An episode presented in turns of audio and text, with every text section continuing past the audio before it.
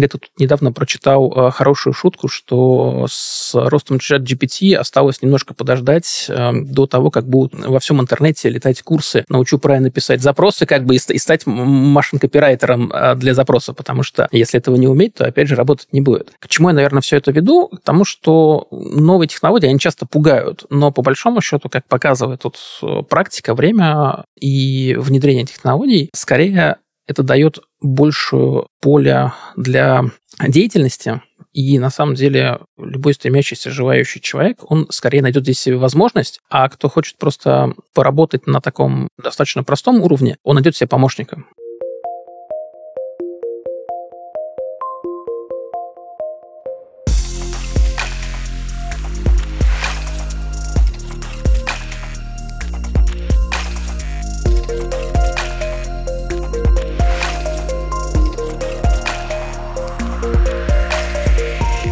Здравствуйте, это «Футуризм по-русски», подкаст, где мы говорим о современных технологиях в России. Каждый выпуск я, Денис Усачев, IT-специалист с десятилетним опытом работы в индустрии, разбираюсь, как меняется отечественный IT, транспорт и космос, а также какие решения предлагают российские разработчики уже сегодня.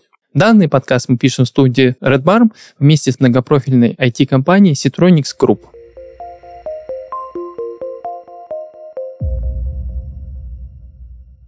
Искусственный интеллект как идея зародилась более полувека назад. Первые принципы были заложены в 1956 году. Но сегодня искусственный интеллект используется в развлечениях, и многие даже не задумываются, какие сложные задачи он решает. Сегодня мы поговорим, зачем нам искусственный интеллект, как он влияет на нашу жизнь и могут ли нейросети заменить людей. Обо всем этом мы поговорим с заместителем директора департамента по продвижению продуктов Виктором Конокотиным. Виктор, привет. Добрый день.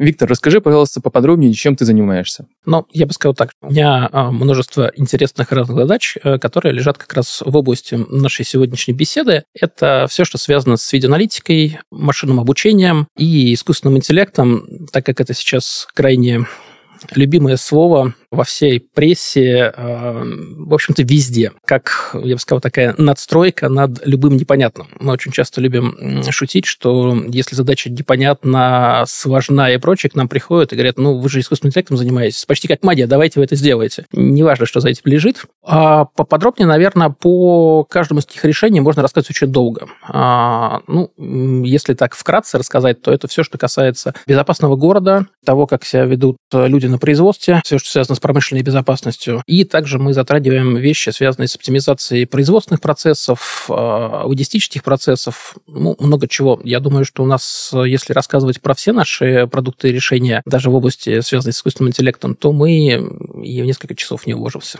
Ты когда заговорил то, что вот вы же искусственным интеллектом занимаетесь, придите, сделайте, это же магия. У меня прям флешбеки. Я вот тоже Но такого это наслышался. абсолютно стандартная история, когда приходят и говорят, ну вот там что-то нужно посчитать, как бы входных данных нету, исходных данных, э, что получить непонятно, но у вас же все можно сделать, давайте вы это сделаете. Ну, знаешь, справедливости ради, мне кажется, вот таких запросов становится все меньше и меньше, потому что уровень образованности в э, контексте искусственного интеллекта машинного обучения растет. Ты знаешь, здесь э, такая интересная история. С одной стороны, да, те, кто уже э, с этим дело имел и каким-то образом работал, они уже начинают понимать, как условно это готовить и что с этим можно делать.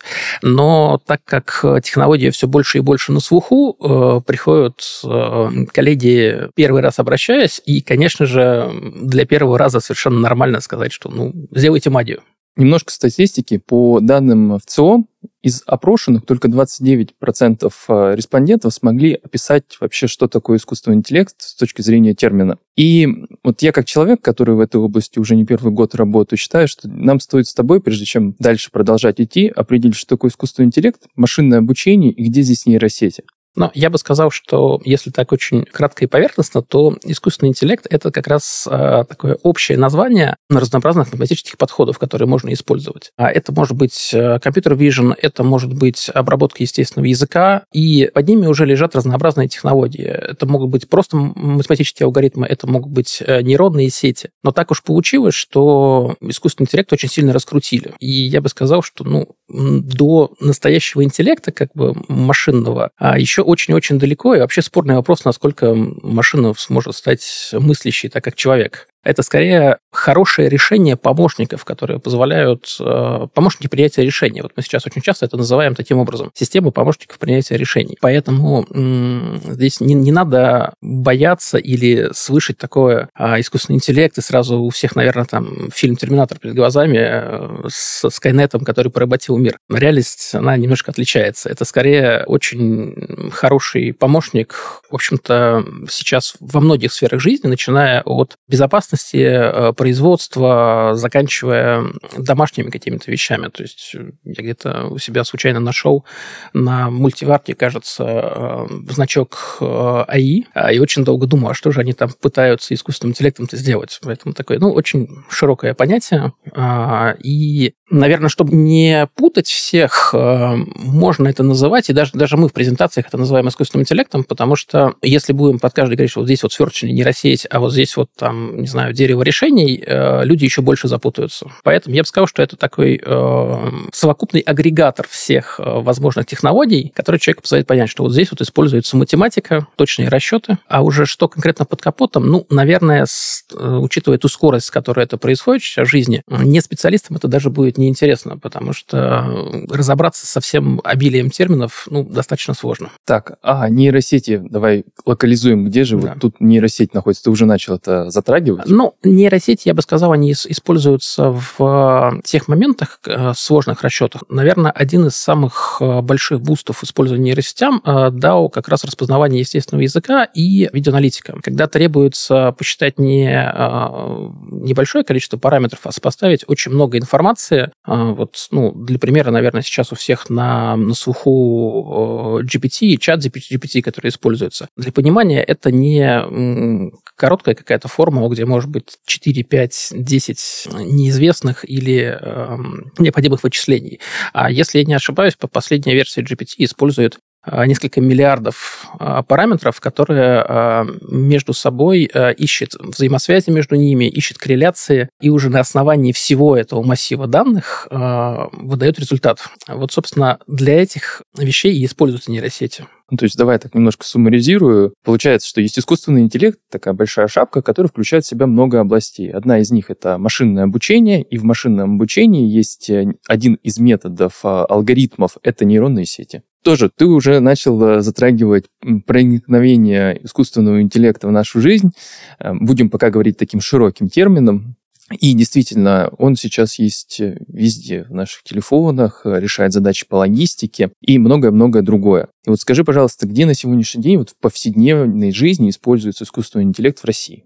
Ну, наверное, для примера могу привести решения, связанные с безопасным городом. Сейчас это используется в основном а, для контроля трафика, например. То есть э, одно из применений искусственного интеллекта – это мы все не любим стоять в пробках. А, и, как бы, наверное, многие сталкивались с ситуацией, когда вы не понимаете, почему же светофор так плохо работает, почему же мы на нем как бы каждый день теряем минуты, а иногда и часы, а может быть и даже месяцы своей жизни. Вот одно из применений искусственного интеллекта – это, собственно, а, общая светофорная сетка на весь город, когда не идет старый расчет там, может быть, по ГОСТам, может быть, по практике какой-то, вот что этот ряд едет вперед 10 секунд, этот ряд потом поворачивает, а когда берется весь город как еди- единая сущность и рассчитываются транспортные потоки того, как машины должны проезжать, как должны работать светофоры, как, может быть, должны меняться полосы, и вот э, один из примеров, э, искусственный интеллект таким образом смотрит не только на режим работы светофора, он может смотреть на множество дополнительных факторов. Как проехал транспорт на других э, узлах, а какая сегодня погода и сколько людей воспользовались общественным транспортом, а сколько выехали на своих машинах, какие проходят массовые мероприятия,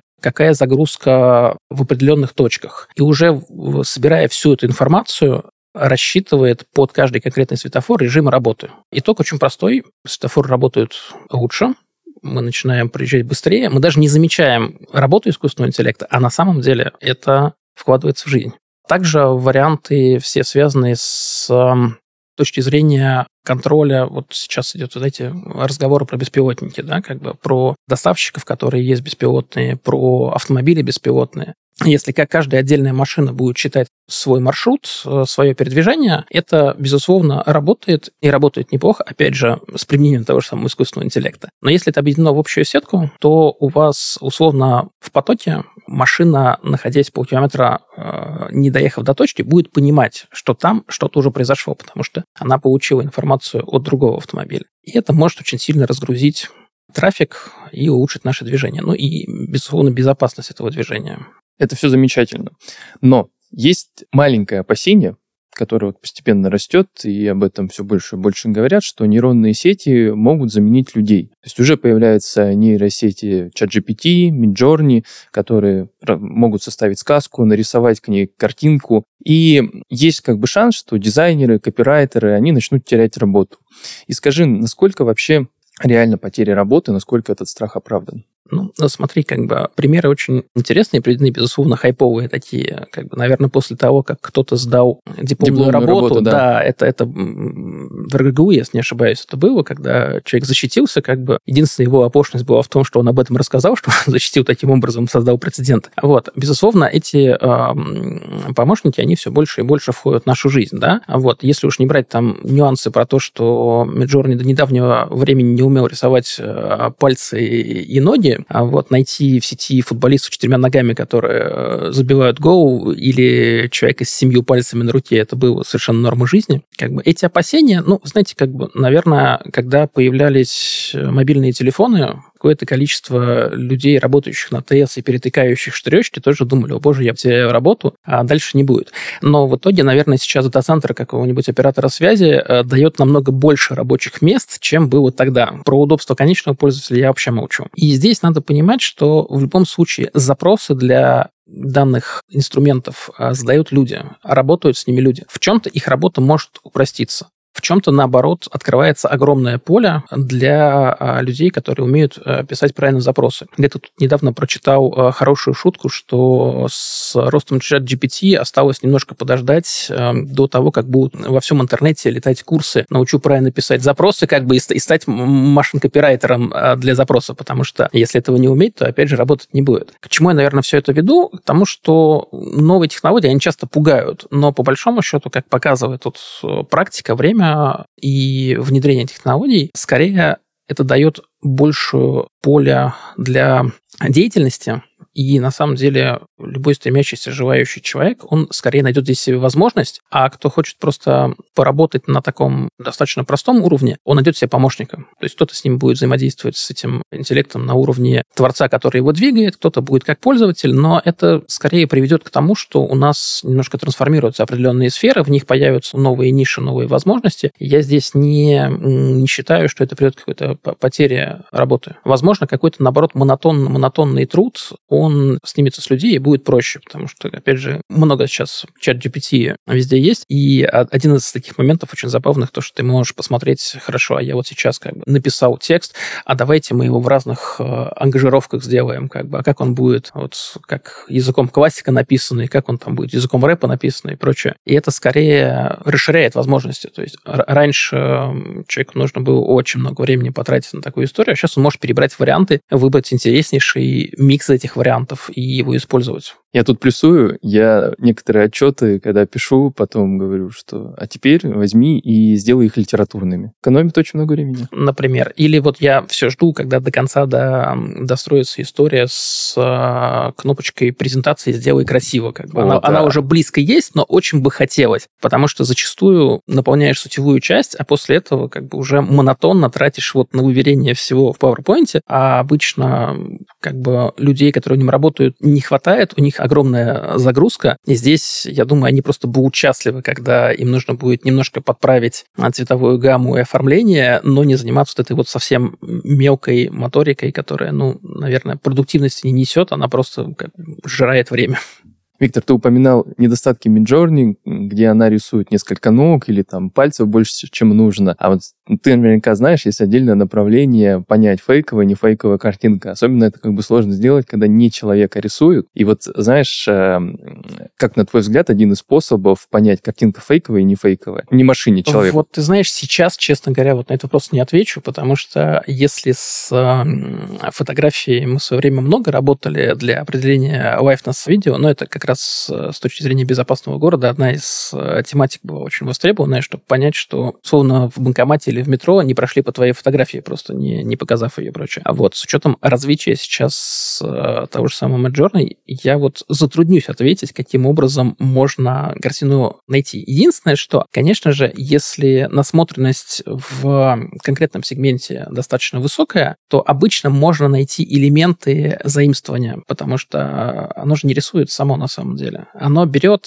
э, заимствование. И здесь можно это усмотреть. Но э, учитывая количество контента, которое было создано в интернете за последние э, годы, ну, наверное, с достоверностью никто не отличит. На самом деле, я нашел для себя очень простой способ, как понять, и тут даже Минцифра недавно у себя в Телеграме проводила конкурс. Найдите фейковый радиоприемник. Угу. И я как бы ответил правильно. Почему? Потому что на всех радиоприемниках были какие-то надписи. И фишка в том, что э, нейросети, они пока... Вот я несколько различных видел, кто генерирует изображение, они пока не научились генерировать наш естественный язык, то есть там, ну, по факту какой-то свой искусственный. И это очень всегда бросается в глаза. Поэтому очень простой mm. способ понять, если ну, ты видишь это, фейковый язык, то... Это, это да, э, ну, зачастую на многих э, Я не говорю, что это да. есть на всех, да, да. но... Нет, без, я думаю, что с развитием всего этого будет все больше и больше таких нюансов, и наверняка даже появятся ценители, которые будут говорить, о, отлично, здесь нет ничего как бы от искусственного интеллекта, это прям вот шедевр, сделанный человеком. Я, кстати, в этом ключе не думал, но вот действительно что-то в этом есть. Представляешь, с тем же самым NFT, которые используются, mm-hmm. да, ну, как бы сейчас их можно с Midjourney сделать миллион, как бы. А как им ценности добавить? Вот прям точно полностью написано человеком от руки. Это же может быть тоже интересным таким. Да, действительно. Что-то что-то в этом есть, я согласен. Виктор, сейчас в мире идет борьба за титул победителя в области искусственного интеллекта, и страны активно инвестируют свои усилия для того, чтобы стимулировать развитие искусственного интеллекта. Есть программы у США, есть программы у Китая, а есть ли какие-то программы по стимуляции развития искусственного интеллекта в России? Ну, давай начнем с того, что сейчас уже дошло до того, что они не только а, активно инвестируют а, в разработку. Последнее, наверное, а, открытое письмо, которое можно было увидеть от Штатов, мне кажется, уже начинают играть в «а давайте затормозим». Да-да-да. Вот. И вот лично мне кажется, что это история про то, что ну, мы сейчас разгонимся, а вы пока вот почитайте наше письмо и затормозите. Из того, что я последние несколько лет наблюдаю, наблюдаю, в России очень много в это вкладывается. Мы сейчас активно а, сотрудничаем с многими учебными заведениями, которые и готовят у себя ребят, и а, поднимают вопросы фундаментальной науки. Вот буквально на прошлой неделе, если не ошибаюсь, было одно из а, пленарных заседаний с Минцифры, где как раз этот вопрос очень хорошо коллеги прорабатывали и поднимали его, что пользоваться только прикладными решениями, которые в том числе сделаны на чужих сетях, чужих решениях, это все хорошо, нужно двигать науку. Поэтому я прям вижу, как в эту сторону двигается. И, собственно, и с точки зрения подготовки кадров, и с точки зрения разработки ПО, и с точки зрения самого хардвера, который используется. Я был очень приятно удивлен с некоторыми вузами, когда я приезжаю, понимаю, что их цоды позволяют уже э, обрабатывать почти все, что угодно, и студенты абсолютно не зависят от того, чтобы решить задачу, а где же это все посчитать, обработать. Все это есть. Ребята э, прям с буквально школьной скамьи горят этой идеей, и я считаю, что это приведет к резкому увеличению количества специалистов, и надеюсь, что прорывом в этой области уже в российской точке зрения, тем более, ну, а, без ложной скромности можно сказать, что российская математическая школа всегда была одна из самых сильных в мире, и, как сам Бог велел в эту сторону двигаться. Я тут, знаешь, очень рад, что у современных студентов есть такие вычислительные мощности, потому что я помню, помню, когда я начинал заниматься машинным обучением, это, конечно, было тяжело, потому что я помню, у меня тогда был ноутбук, видеокарты на нем не было, но у меня был стационарник, мне приходилось там, поскольку приходилось передвигаться, там что-то в облако выкладывать, синхронизироваться, чтобы на стационарнике посчитать, потом начали появляться коллаб. Боже, большое ему спасибо за те ресурсы, которые он предоставляет. Это, конечно, сильно все упрощает, и когда действительно можно легко посчитать достаточно сложные сети, это ускоряет и образование, и развитие. Да, очень вот э, буквально с одними коллегами, когда я приезжал, еще, еще раз скажу, что когда я посмотрел на их ЦОД и возможности, был очень приятно удивлен. Мы достаточно сложную с ними задачу обсуждали. У меня сразу был вопрос, что, ребят, давайте подумаем, может быть, вам нужно предоставить наши серверные мощности. Они говорят, да нет, у нас все в порядке. Я говорю, ну, вы уверены, здесь в целом объем такой будет? такой, ну, пойдем покажу. Показал, и да, молодым ученым есть сейчас где работать и что делать. Это очень радует. Скажи, пожалуйста, какие тренды развития искусственного интеллекта ты бы сейчас выделил?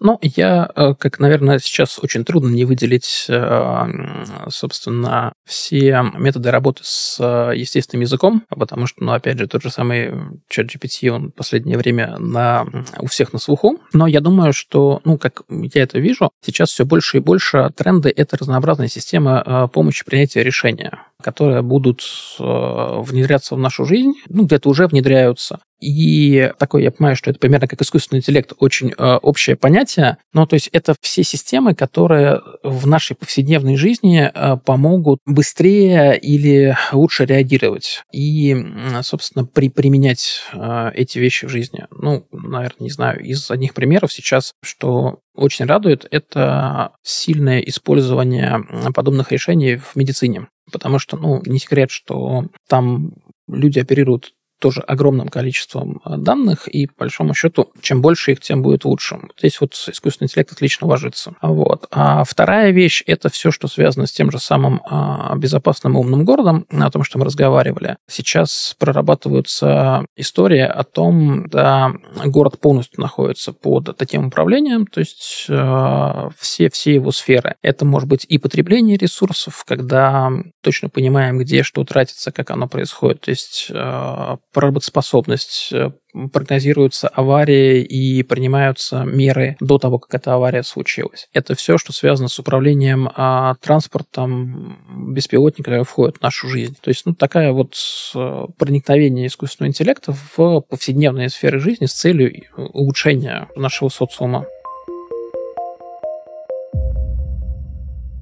Что можно назвать чудом? Распознание пожара даже по небольшому задымлению, обнаружение номеров угнанной машины в другой стране. Все это чудеса видеоаналитики и компьютерного зрения. С помощью камер мы управляем транспортными потоками, предотвращаем кражи и быстро реагируем на опасные ситуации. Технологии упрощают многие процессы и сокращают количество ошибок в любой системе. Так что через несколько лет города станут еще более безопасными и удобными для людей. Построением такого технологичного будущего занимается Citronics Group. Это многопрофильная IT-компания, которая разрабатывает и внедряет цифровые решения для бизнеса и государства. Более 20 лет здесь создают интеллектуальные продукты, начиная от систем видеоаналитики и заканчивая производством собственного оборудования. Все для того, чтобы обеспечить нам высокотехнологичное, безопасное и экологичное будущее. Если вы мечтаете работать над интересными проектами в современной среде, ставите перед собой амбициозные цели, готовы расти и влиять на будущее, Citronics Group приглашает вас в команду. Своим специалистам компания предлагает современный офис, множество нетривиальных задач, постоянное развитие и множество приятных бонусов. Станьте частью технологичного будущего Citronics Group. Переходите по ссылке в описании, чтобы узнать больше и отправить свое резюме. Давай тут немножко поподробнее остановимся. Вот э, представим некоторый абстрактный город, куда мы хотим внедрить систему «Безопасный город». И вот как поменяется жизнь в этом городе, когда система будет работать на полную? В ней есть много модулей, причем система же сложная, как из, состоит из железных компонент, так и из программных. Ну, э, мы на самом деле, если так посмотреть, за последние лет 20 мы уже достаточно сильно э, сдвинулись в эту сторону. Но я бы сказал, что если такой абстрактный э, город будущего, да, условно, в котором... Ну, даже, котором... может, не будущего, но просто вот какой-то город, в котором еще система не внедрена, и вот если ее поставим, то вот будет. Но это, смотри, город, в котором, ну, давай с точки зрения вот обычного человека, да, он въехал в город, он, во-первых, понимает сразу, какие, где есть места, куда можно доехать, каким образом. Если он ехал на своей машине, то в идеале при пересечении уже городской черты у него включился автопилот и машина полностью ведется общим сервером до необходимых мест, он лучше понимает, э, какие могут, да вплоть до прогноза погоды, потому что на самом деле, как бы, если прогнозные модели делать на большом количестве параметров, даже прогноз погоды может стать сильно лучше коллеги из одной компании могут с тобой не согласиться. Ты знаешь, я об эту вещь э, много очень ломается копий, и, наверное, как бы шутка про гидромет и его прогнозы, э, она стала в языцах уже достаточно давно, да, но на самом деле, чем больше параметров, как показывает практика, э, количество в какой-то момент переходит в качество. Просто, возможно, мы не до конца набрали такой датасет, на котором уже возможно. можно этот переход, переход получить. Это город э, безопасный с точки зрения того, что мы понимаем, где находятся люди, мы можем делать э, профилактику правонарушений. Наверное, ну, многим не нравится, безусловно, в общем, наверное, никому не нравятся, с одной стороны, камеры, которые у нас стоят и меряют скорость, но с другой стороны, вот я последние. Я не знаю, вот ты, конечно, говоришь, не нравится, мне, наоборот, нравится. Очень, очень приятно Очень ездить. много людей э, не любят эту историю, но я по себе могу сказать, что за последние 20 лет э, водить стало комфортнее и безопаснее намного, да? да? да дороги наконец-то начали считаться с точки зрения не просто на глазочек давайте что-то сделаем, а просчитываться модели, в том числе по движению транспорта, движению людей. Мы видим это внедрение в реальной сфере жизни. Где-то проезжие части сужаются, где-то расширяются, пешеходные переходы. Это все на самом деле э, очень хорошо э, дополняется искусственным интеллектом, э, потому что эмпирическим путем можно сделать какие-то вещи. Но если брать город как единый организм, то, безусловно, общая такая модель, она позволит намного эффективнее просчитывать такие параметры и внедрять их в жизнь. Виктор, я знаю, что система «Безопасный город» уже внедрена в некоторые города России. Что нужно сделать, чтобы она появилась во всех городах? Возможно ли это? Ну, здесь, на самом деле, как и все, что связано с э, искусственным интеллектом, ты правильно сказал, что большая часть э, задела была сформулирована еще в середине прошлого века, но многое упиралось именно в э, hardware, который был необходим. И для того, чтобы это было внедрено, ну, одна из самых э, узких мест э, – это, безусловно, каналы связи, потому что с ними нужно работать, и вычислительные мощности. Причем они между собой очень сильно взаимосвязаны. Большие вычислительные мощности и edge-устройства, которые сейчас развиваются, позволяют это внедрить даже там, где каналов связи нет. С другой стороны, повсеместное покрытие каналами связи, это может быть и оптика, это может быть и LTE, и 5G впоследствии, там 6G уже, если не ошибаюсь, э, тестируется в ряде стран. То есть это такое покрытие связью и программные мощности на самом деле, как только происходит определенный такой скачок, то все вот эти вот заготовки по алгоритмам и прочее очень сильно развиваются и входят в нашу жизнь как мое личное мнение, что у нас вот именно с точки зрения интернета в стране очень все прекрасно. Он дешевый, один, из, один из лучших быстро, в мире, да, наверное, да. Да. Вот, Интернет и банковская система. Да, да. Это прям, когда уезжаешь за границу, а мне всегда больно, потому что не везде карты принимают, еще э, что-нибудь не работает и так далее. Ну, прям еще возьмут э, денежку за транзакцию дополнительно, если там, я помню, в одном магазине был там, если меньше какой-то суммы, ты еще дополнительно платишь сам за транзакцию приходилось накупать э, но это мы же с тобой говорим, одно дело развести там даже в городе, другое дело э, безопасный город, он в том числе завязан на большое количество камер, датчиков разнообразных и прочее, да, то есть это надо понимать, что это не просто до каждого дома нужно довести хороший канал связи, да, это нужно установить инфраструктуру, подвести к ней те же самые каналы связи, сделать мощные цоды для обработки, это такая амбициозная, хорошая задача. Я на самом деле, когда готовился к выпуску, даже вот э, решал такую небольшую задачку, а как вот правильнее строить. Условно, мы берем и все загоняем в один большой цод с точки зрения обработки, дальше кабелями соединяем, ну, там, с конечными девайсами, либо мы в, там, в каждом регионе строим какой-то локальный цод, для того, чтобы уменьшить вот это плечо именно по передаче. И вот, честно, я вот не пришел к какой-то единой схеме, решил, что зависит от э, региона, от протяженности. А ты знаешь, у нас э, вот в практике наших решений в безопасном городе даже зачастую вопрос даже стоит не так глобально, вот Э, в каждом городе сделать или какой-то региональный, допустим, просчитываем варианты, когда, допустим, все, что связано с видеоаналитикой, на борту прям либо камеры, либо устройства происходит первичная обработка, уже какая-то часть делается, и можно получить э, результат определенный. А для более глубинного уже анализа это может отсылаться в центр обработки данных. То есть здесь, на самом деле, надо смотреть под э, конкретную задачу решения, потому что те же самые нейросети, они совершенно называются одинаково, но аппаратные мощности могут требовать совершенно разные. И здесь может так оказаться, что просто более правильно, допустим, вырезать э, фигуру человека прямо на месте, чтобы не гнать весь кадр и угу. не сгрузить канал связи, а уже дальнейшую обработку привести в отсоде. Интересно. Не слышал о таком Но варианте. Это, это достаточно постоянно сейчас. То есть мы считаем под э, требования заказчика, под нужды. Здесь всегда нужно найти золотую середину между быстродействием, ресурсами, которые на это потратятся, как бы, и результатом, который получится. Я, честно говоря, знаешь, э, всегда воспринимал камеру это как устройство, которое ну, воспринимает реальность и конвертирует ее в видеопоток. А вот ты когда рассказываешь, что, что на конечном устройстве, на камере считаете, там, вырезаете, делаете сегментацию изображений, вырезаете человека, это уже сильно более сложное ну, устройство. есть сейчас камеры, которые что-то умеют делать на борту, то есть у них уже есть определенные э, есть, мощности. По факту это уже мини-компьютер такой. Ну, да, есть такие. Э, и есть э, целый ряд Edge-устройств, которые просто можно повесить рядом с камерой, на них загнать весь поток и уже с ним что-то сделать. Это достаточно давно уже вошло в нашу жизнь. Ну, я не знаю, если домашними камерами пользуешься, то если посмотришь, даже на этих небольших камерах они уже умеют в целом движении распознавать, они умеют человека да, распознавать. Да. То есть какую-то минорную аналитику они могут делать. У меня была китайская камера, ну и есть сейчас. И она умеет распознавать движение, соответственно, когда распознает, начинает писать.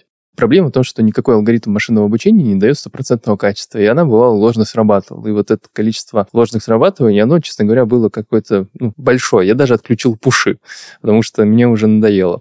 А там, не знаю, просто дверь колыхнется слегка, она там, не знаю, там еще зеркало было, поэтому иногда бликовала, на блики срабатывала и так далее. Но в целом, да, классно работало, как бы спору нет. Ну, это понятно, это еще достаточно такое простое бытовое решение. В более сложных э, камерах и в более сложных уже решениях процент ошибки сильно меньше. Хотя, безусловно, вот ты правильно пометил, э, блики, э, солнце. Иногда вот мы сталкивались с ситуацией, когда по уже видеоаналитике какая-то сетка научная, вроде все хорошо работает, летом это сделали. Пришла ага. осень, пришла зима, да, да, да, да. и вроде бы та же самая сцена, как бы, но освещение по-другому, какие-то не знаю, там, стал не дождь идти, а снег идти, и приходится переучивать. То есть, ну, это понятное дело, что это уже немножко из прошлого. Сейчас мы знаем такие вещи, поэтому обучаем уже сети с учетом нюансов, но в процессе разработок с таким тоже сталкивались. То есть они все-таки достаточно сильно зависимы от этой истории. Да, тут э, я плюсую, и я больше с языком естественным работаю, и тоже получается у нас есть такой элемент сезонности, назовем его так, то есть даже вроде бы, знаешь, язык, а оказывается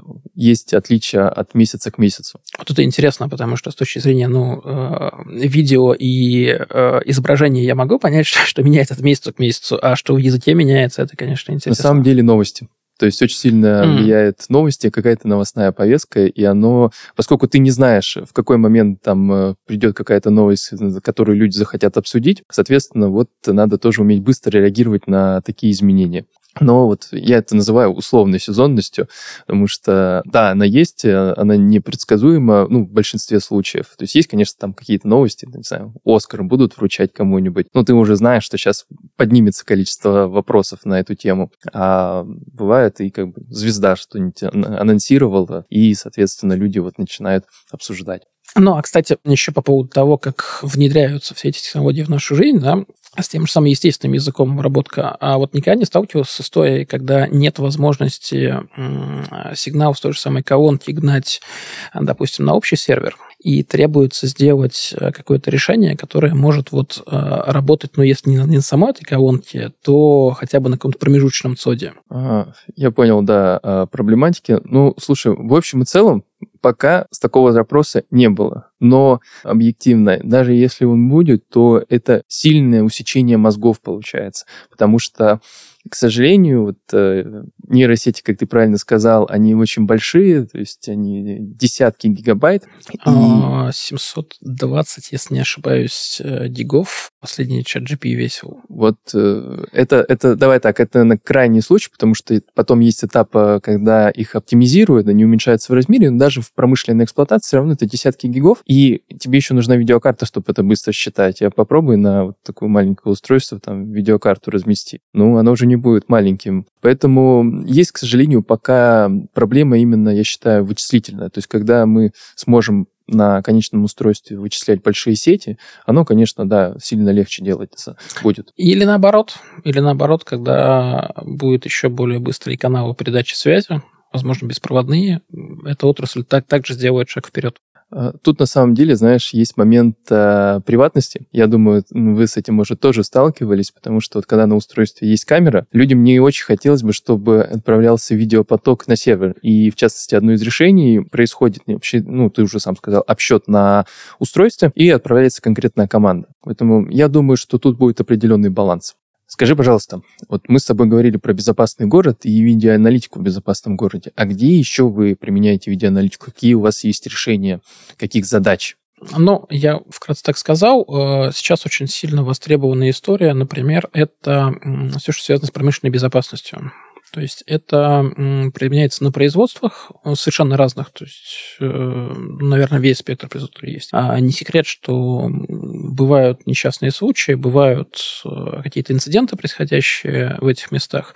И видеоаналитика хорошо помогает такие моменты контролировать и предупреждать. То есть, ну вот один из таких, наверное, простейших кейсов, которые можно сказать, да, это наличие средств индивидуальной защиты на человеке. Было много подходов, как это контролировать, э, начиная просто от э, промбезопасника, который ходил как бы и записывал в журнальчик всех нехороших людей, заканчивая датчиками, которые ставили, допустим, в каску, и они говорили, что вот есть каска у человека или нет. Но вот кейс, который я очень люблю рассказывать, это с этой же каской и этим датчиком связано, что, безусловно, человек идет, и вот ты видишь на мониторе, что он идет с... У него СИС с собой есть. Но вот есть проблема, а, что СИС находится находится на сгибе э, руки, то есть он просто повесил каску и пошел. Формально все соблюдено. Человек, СИС, все есть. Фактически от упавшего кирпича на голову, как ты понимаешь, это не поможет. А вот в таких моментах видеоаналитика очень хорошо помогает, потому что мы как бы детектируем человека, мы детектируем его голову и говорим, да, у него вот есть нужный СИС в нужном месте, все, все отлично.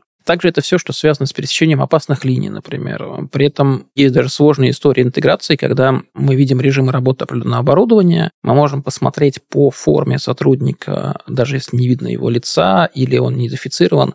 А, может быть, знаешь, на некоторых производствах э, по цвету каски отличаются допуски у людей, которые есть. То есть, условно говоря, у инженера там она оранжевая, у рабочего синяя, там у подрядчика белая, но это от, от, места, от места к месту зависит. И вот мы можем посмотреть, что вот в эту зону может заходить только человек с таким допуском. Вот один из э, параметров этого допуска вот такая каска. Поэтому если пересек э, эту черту человек в другом спец спецодежде, которая есть, мы можем подать сигнал, что смотрите, внимание, у вас там человек, который там не должен находиться, это может быть чревато. Вот. Еще, ну вот сейчас э, здравоохранение обращается с этими запросами, как что происходит с больными, как бы, да, вовремя ли их посещают, как они передвигаются по коридорам, нет ли падений людей, которые находятся. Ну, вот, вот такие вот истории есть. Истории со спортом связанные. Вот мы сейчас достаточно активно эту тематику прорабатываем. Это, собственно, статистика и помощь э, в тренировке то есть мы по видеопотоку можем понять, как человек двигается, насколько он правильно выполняет те или иные упражнения, даже классифицировать, какие группы мышц или допустим, верхняя часть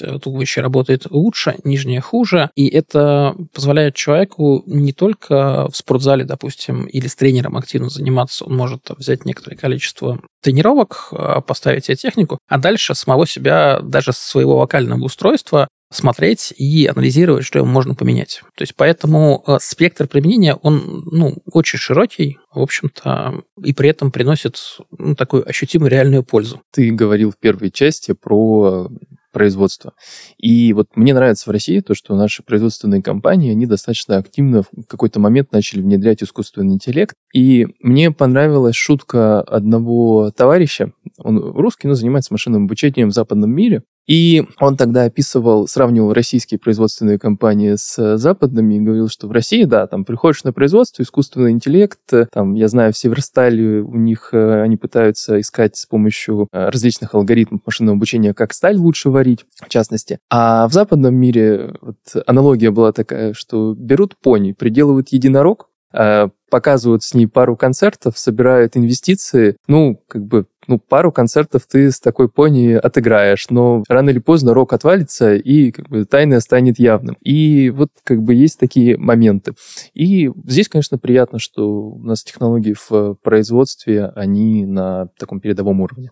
Ну, вот э, кроме, наверное, учебных заведений, то, что приятно удивляли, о чем я рассказывал, да, также довелось работать с рядом наших э, промышленных компаний, в том числе связанных с металлургией. Коллеги очень активно это используют, причем в какую-то секунду они стали развивать свой собственный штат, создавать условия для специалистов. И это такой непрерывный процесс, когда люди находятся, они, с одной стороны, погружены в процесс а, самого производства, то есть они уже разбираются. Это не просто математик пришедший и который считает циферки и ничего не понимает про то, как они применяются. И наоборот, а, какая-то часть команды совершенно не понимает ничего про алгоритмы, понимает про эту штуку, но уже пообщавшись с математиками, начинает возникать вот такой вот Э, кооперация, которая и позволяет сделать решение, применимое в реальном секторе. То есть это не абстрактная задача, а, которая решена как бы для... Из любви к искусству. Ну, из любви к искусству или как дипломная работа, что я сделал, все хорошо. Да? А это вот когда с разных сторон она дотачивается уже до реального применения, и я точно знаю кейсы, которые экономят э, время, ресурсы, приносят финансовую выгоду компаниям. Вполне себе уже реальность наша вот российская. Виктор, ты говорил уже о четырех направлениях, где вы развиваете видеоаналитику. Это безопасный город, это предприятие, это медицина и спорт. А есть ли еще какие-то направления, куда вы планируете пойти? Мы сейчас активно достаточно а, рассматриваем варианты, все, что связано с дистанционным зондированием Земли. Вот, а, собственно, ну и в тех областях, которые я уже назвал, там на самом деле, если погрузиться хорошо, это не то, чтобы а, вот безопасный город, одно какое-то решение, там, не знаю, безопасный город, мы умеем определять номер машины, и все. Это целый ансамбль разнообразных моделей, разнообразных продуктов, которые есть. И чем больше они внедряются, тем больше смежных областей затрагивается. То есть, на самом самом деле даже в этих направлениях мы не останавливаемся, а развиваемся дальше, совершенствуем свои решения, вводим новые. Виктор, мы с тобой обсудили, что у нас в России с точки зрения машинного обучения все отлично.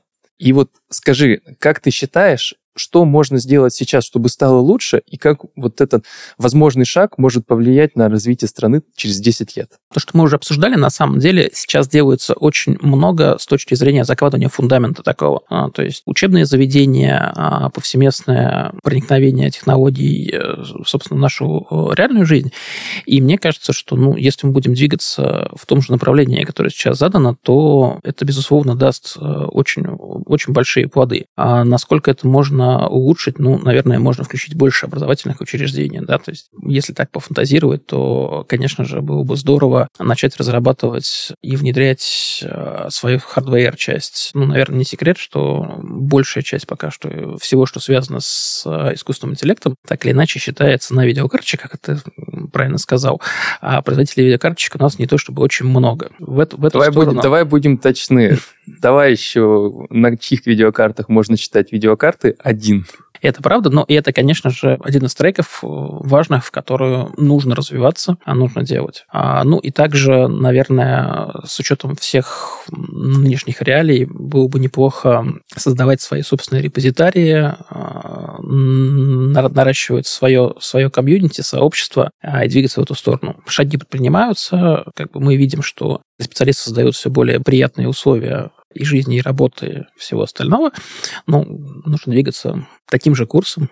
А вот. А на тему того, как это может изменить нашу жизнь, ну, почти все, что мы с тобой обсуждали сегодня, да, оно так или иначе может изменить. То есть я считаю, что оно просто не может, а оно просто улучшит нашу жизнь, улучшает его с, каждым буквально днем и улучшит еще, еще больше. Ну, то есть это и с точки зрения повседневной жизни, и с точки зрения здоровья, и с точки зрения образования, в общем, во всех сферах это просто будет постепенно а, изменять, изменять к лучшему.